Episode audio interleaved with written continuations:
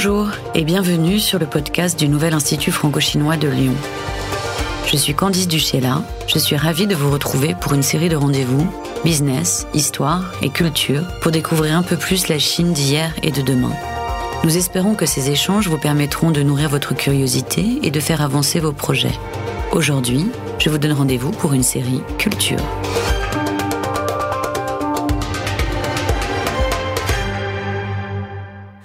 À tous, je suis ravie de vous retrouver dans cet épisode où nous avons souhaité parler de cuisine chinoise. Elle est un pan essentiel de la culture du pays par sa richesse, sa diversité, ses saveurs et ses techniques uniques. C'est l'une des cuisines les plus passionnantes du monde. En France, elle est malheureusement souvent méconnue ou noyée dans un amalgame qui est fait au sujet de la gastronomie asiatique, avec le fameux on va manger chinois. Depuis maintenant cinq ans, le nouvel Institut franco-chinois de Lyon, grâce au festival Baguette Magique, essaye de vous faire voyager, de faire voyager le grand public à la découverte de cette extraordinaire cuisine et de lui faire découvrir les vraies saveurs des cuisines régionales de la Chine et de leurs plats emblématiques. Je peux d'ailleurs d'ores et déjà vous annoncer que nous sommes en train d'organiser la prochaine édition du festival Baguette Magique qui va se tenir en septembre 2021. Aujourd'hui, nous allons tenter de percer quelques petits secrets de cette cuisine passionnante. Pour parler de cuisine de Chine, je reçois trois chefs que nous affectionnons particulièrement au Nouvel Institut franco-chinois de Lyon et pour qui la cuisine chinoise a une place importante. Je reçois Connie Zagora, chef du Kitchen Café dans le 7e arrondissement de Lyon. Bonjour Connie. Bonjour Candice. Je reçois également Sun Jitun, chef de la Table Way dans le 1er arrondissement de Lyon. Bonjour Sun. Bonjour Candice. Et enfin, Lloyd Redock, chef de The Kitchen dans le 9e arrondissement de Lyon à Vez. Bonjour Lloyd. Bonjour Candice. Alors on va commencer par une question pour Connie. Connie, tu as été une des premières, ça fait maintenant 5 ans que tu participes à nos côtés au festival Baguette Magique. Tu fais même partie des chefs que nous avons envoyés en immersion en Chine. Tu es parti dans les cuisines d'un restaurant à Canton en 2018 et tu as accueilli un chef chinois en 2019 dans tes cuisines. Est-ce que par ces expériences, tu as découvert la cuisine chinoise Et est-ce que tu as une anecdote à nous raconter sur cette expérience en immersion en Chine? Alors oui, en effet, j'ai découvert la cuisine chinoise, ce qui, je pense, est possible uniquement là-bas, ce que je souhaite à tout le monde, euh, parce que de le faire d'ici, c'est impossible. On avait une situation euh, très drôle une fois là-bas en Canton. La plus grande différence entre la cuisine euh, européenne et là-bas, en Chine, c'est que on utilise les produits frais. Et quand je dis frais, c'est presque vivant. Donc euh, tout ce qui est poisson, serpent, euh, grenouilles, euh, les cuisiniers, ils achètent ça vivant pour ensuite les travailler dans le restaurant. Les cuisiniers chinois dans ce restaurant en canton, ils m'ont demandé du coup de montrer un plat emblématique de France, c'est-à-dire les grenouilles en persillade. Chose pas facile parce qu'il y a certaines choses qui manquent. Donc, par exemple, on n'utilise pas le beurre en Chine. On, euh, le persil, ce n'est pas facile à trouver. Euh, donc, on, on l'a remplacé par la coriandre. Et une fois que, du coup, j'ai commencé, euh, que j'ai eu tous les ingrédients, ils sont venus avec ces grenouilles, donc, vivants. donc, euh, voilà. Donc, gros euh, changement, choc culturel, aussi bien pour moi que pour eux. C'est-à-dire pour moi, il, a fallu que, je tue ces grenouilles avant de les travailler. Et aussi bien pour eux, parce que nous, on n'utilise que les cuisses. Et, eux, en fait, ils utilisent tout l'animal dans, dans le respect de cet animal quand ils cuisinent.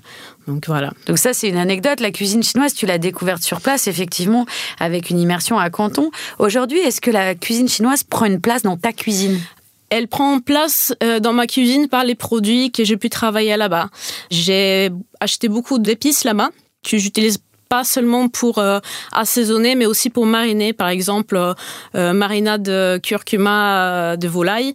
Euh, J'utilise également beaucoup plus de thé que je faisais avant, aussi bien pour mes bouillons. J'utilise beaucoup de champignons séchés pour assaisonner, pour avoir un, un profondeur sur mes bouillons et mes jus et les sauces.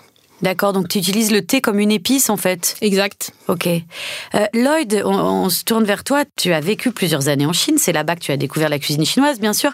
Euh, tu as vécu combien d'années en Chine? Euh, Presque cinq ans. Presque cinq ans. À côté de Shanghai, à Hangzhou. À Hangzhou, c'est ça. Et, et la, la, cuisine chinoise, elle a une place dans ta cuisine aujourd'hui? Euh, oui, oui, très certainement. Euh, que ce soit de, de, par les ingrédients déjà, de, de base, type soja, coriandre, gingembre, ail, tout ce qui est voilà, condiments et épices mais aussi euh, sur les techniques de cuisson, j'ai envie de dire bah, la cuisson vive au wok euh, par exemple, les cuissons vapeur, tout ce qui est dim sum.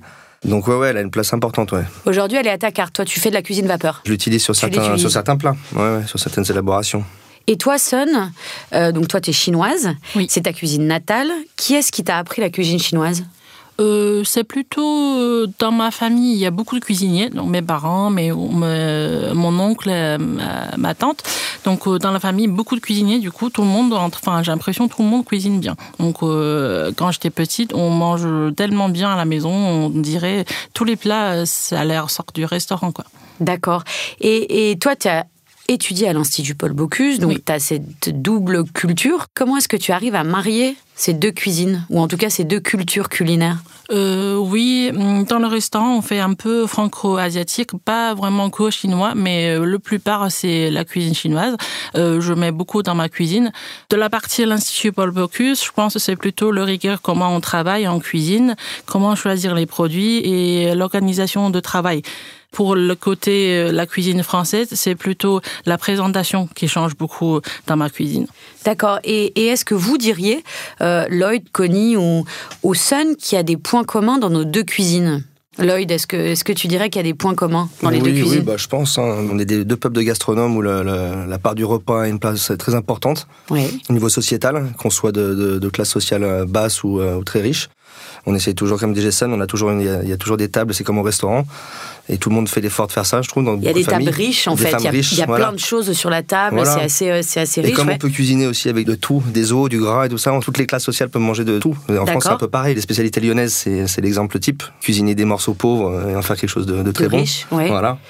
Donc il y, a un aspect, euh, il y a un aspect de passer à table en fait. Il y, a ce truc de, générosité dans la cuisine qu'on retrouve en France, où on a envie de faire plaisir, et ça on le retrouve dans la cuisine chinoise vraiment. c'est ça, c'est presque religieux. Sun, qu'est-ce que t'en penses toi sur ces points communs? Moi je trouve euh, les deux cuisines, on a besoin des cuissons précisées. Par exemple là ici en France dans la cuisine on a euh, la cuisine basse température, donc c'est-à-dire tous les types de viande, ils ont une température à cœur, et pour la cuisine chinoise, donc euh, on a euh, les cuissons mixtes, on a la cuisson euh, simple, mais par contre tous les cuissons on fait pas une minute de plus, une minute de moins. Donc ça c'est une cuisine précise. Oui, tout à fait. Et Connie, qu'est-ce que qu'est-ce que tu en penses toi de ces deux cuisines qui est pas ta cuisine native? Parce que toi c'est pas la cuisine française, c'est pas ta cuisine d'origine je rejoins Sun en disant que la cuisine chinoise aussi bien que française sont deux cuisines qui sont très techniques, où les produits au cœur de, de cette cuisine, on laisse rien au hasard. On utilise également beaucoup de légumes différents, euh, un grand euh, éventail de légumes. On utilise également euh, beaucoup de volailles euh, dans les deux cuisines, ce qui est quand même un peu rare dans, dans les autres cultures, à part le, enfin, en Europe. On utilise beaucoup de légumes. En fait, moi, ce qui me plaît, c'est que à travers ce festival Baguette Magique, j'ai l'impression, et, j'espère que vous êtes d'accord avec moi, qu'on réussit à voyager à travers la Chine et à faire découvrir au grand public que la cuisine chinoise, c'est pas du tout ce qu'on a dans l'imaginaire collectif. C'est-à-dire que c'est quelque chose qui est extrêmement, comme vous l'avez dit, précis, extrêmement varié, qui a une richesse de légumes qu'on ne peut pas imaginer. Mais il y a aussi des régions où on a du fromage de chèvre. Par exemple, la cuisine du Yunnan, on va manger du fromage de chèvre, des salades d'herbes. Et puis, il y a quelque chose dans la façon de recevoir, on le disait tout à l'heure. Lloyd et Son, vous avez tous les deux ce truc dans vos restaurants où vous êtes sur les plats à partager. Est-ce que ça devient de Chine, toi, cette idée qu'on ait plein de petits plats où chacun euh, va partager ses plats? Ouais, je pense. C'est puis c'est quelque chose qu'on a souvent fait à la maison. Moi, j'ai toujours vu mes parents faire ça avec leurs amis. Les brunch barbecue le dimanche où on était euh, dix plats différents à table, de la, de rôtisserie, du barbecue, euh, des salades, de tout. Et c'est vrai que c'est quelque chose que je trouve très convivial. Donc ça, je l'ai reproduit dans mon ancien resto. Et là, maintenant, le fait le, je le fais le soir, maintenant uniquement. D'accord. Le midi, ça s'y prête pas trop. À partager. Mais plein de plats à partager le, le, soir, ouais. Et on retrouve toujours la cuisine chinoise dans au moins un des plats. Ouais, euh, chinoise notamment, mais aussi euh, Asie du Sud-Est et occidentale, mais toujours du, toujours du chinois, toujours du chinois. Toujours un peu de chinois. Ouais. Euh, Sun, pour toi, du coup, si tu dois résumer la, la cuisine chinoise par un ingrédient, tu dirais quoi? Euh... Ou par un plat, ou par quelque chose qui, qui si on te disait aujourd'hui la cuisine chinoise, c'est quoi en fait? Euh, Moi, je trouve euh, la tendance de la cuisine chinoise, c'est euh, de moins assaisonner. C'est-à-dire donc euh, avant, on sait bien la cuisine chinoise, c'est on a beaucoup de saveurs, donc on dose beaucoup de sauce soja ou les sauces soja français ou sauce huître. En ce moment, donc les Chinois, la tendance c'est manger vraiment les ingrédients comme il est, donc peu d'assaisonnement. Donc on cherche vraiment très bon pour la santé, moins de matière donc par rapport à avant, où je trouve que c'est beaucoup changé. Et Connie, euh, quand tu as accueilli les chefs chinois dans ton, dans ton restaurant, Vous avez partagé des choses. Vous étiez sur quoi comme rapport? Qu'est-ce que vous avez appris l'un de l'autre? Est-ce que tu as quelque chose, une anecdote comme ça avec euh, cet accueil de chef chez toi? Je les accueillis pendant plusieurs jours. Donc, on a commencé par euh, rencontrer euh, par acheter du coup les produits dont ils avaient besoin. Euh, la difficulté, c'était évidemment euh, la barrière des langues. On parlait pas la même langue. Je trouve que malgré ça, ça s'est très bien passé quand même. Ils m'ont montré pas mal de techniques euh, que je connaissais pas auparavant par rapport aux, viandes et leurs poissons. nous, on leur a montré un peu sur les desserts parce que les desserts en Chine, c'est pas très présent, donc ils étaient super contents de voir les desserts qui est un peu notre spécialité. J'allais y venir justement, le Kitchen Café quand même. Vous avez, euh, vous avez une carte des desserts qui est absolument merveilleuse. Vous n'avez pas du tout reproduit avec les Chinois cette partie de dessert. Donc quand ils sont venus en France, ils étaient euh, assez curieux de la cuisine de pâtisserie ou comment ça s'est passé? Alors en Chine, euh, on n'a pas reproduit parce qu'il manquait, bah, par exemple, les choses qu'on utilise au quotidien, tout ce qui est beurre, crème, lait n'est pas utilisé là-bas. Euh, donc on a fait avec les moyens de bord. Donc on a fait, fait des desserts, mais c'était plus des desserts cuisiniers. Chez nous, on a vraiment montré la pâtisserie euh, française. Pour finir, ce que j'aimerais, c'est que vous donniez aux gens qui vont nous écouter envie de goûter quelque chose, une recette chinoise. Si je vous disais, euh, voilà, demain je viens dans votre restaurant et j'ai envie de manger quelque chose de chinois, vous feriez quoi? L'œil, tu ferais quoi?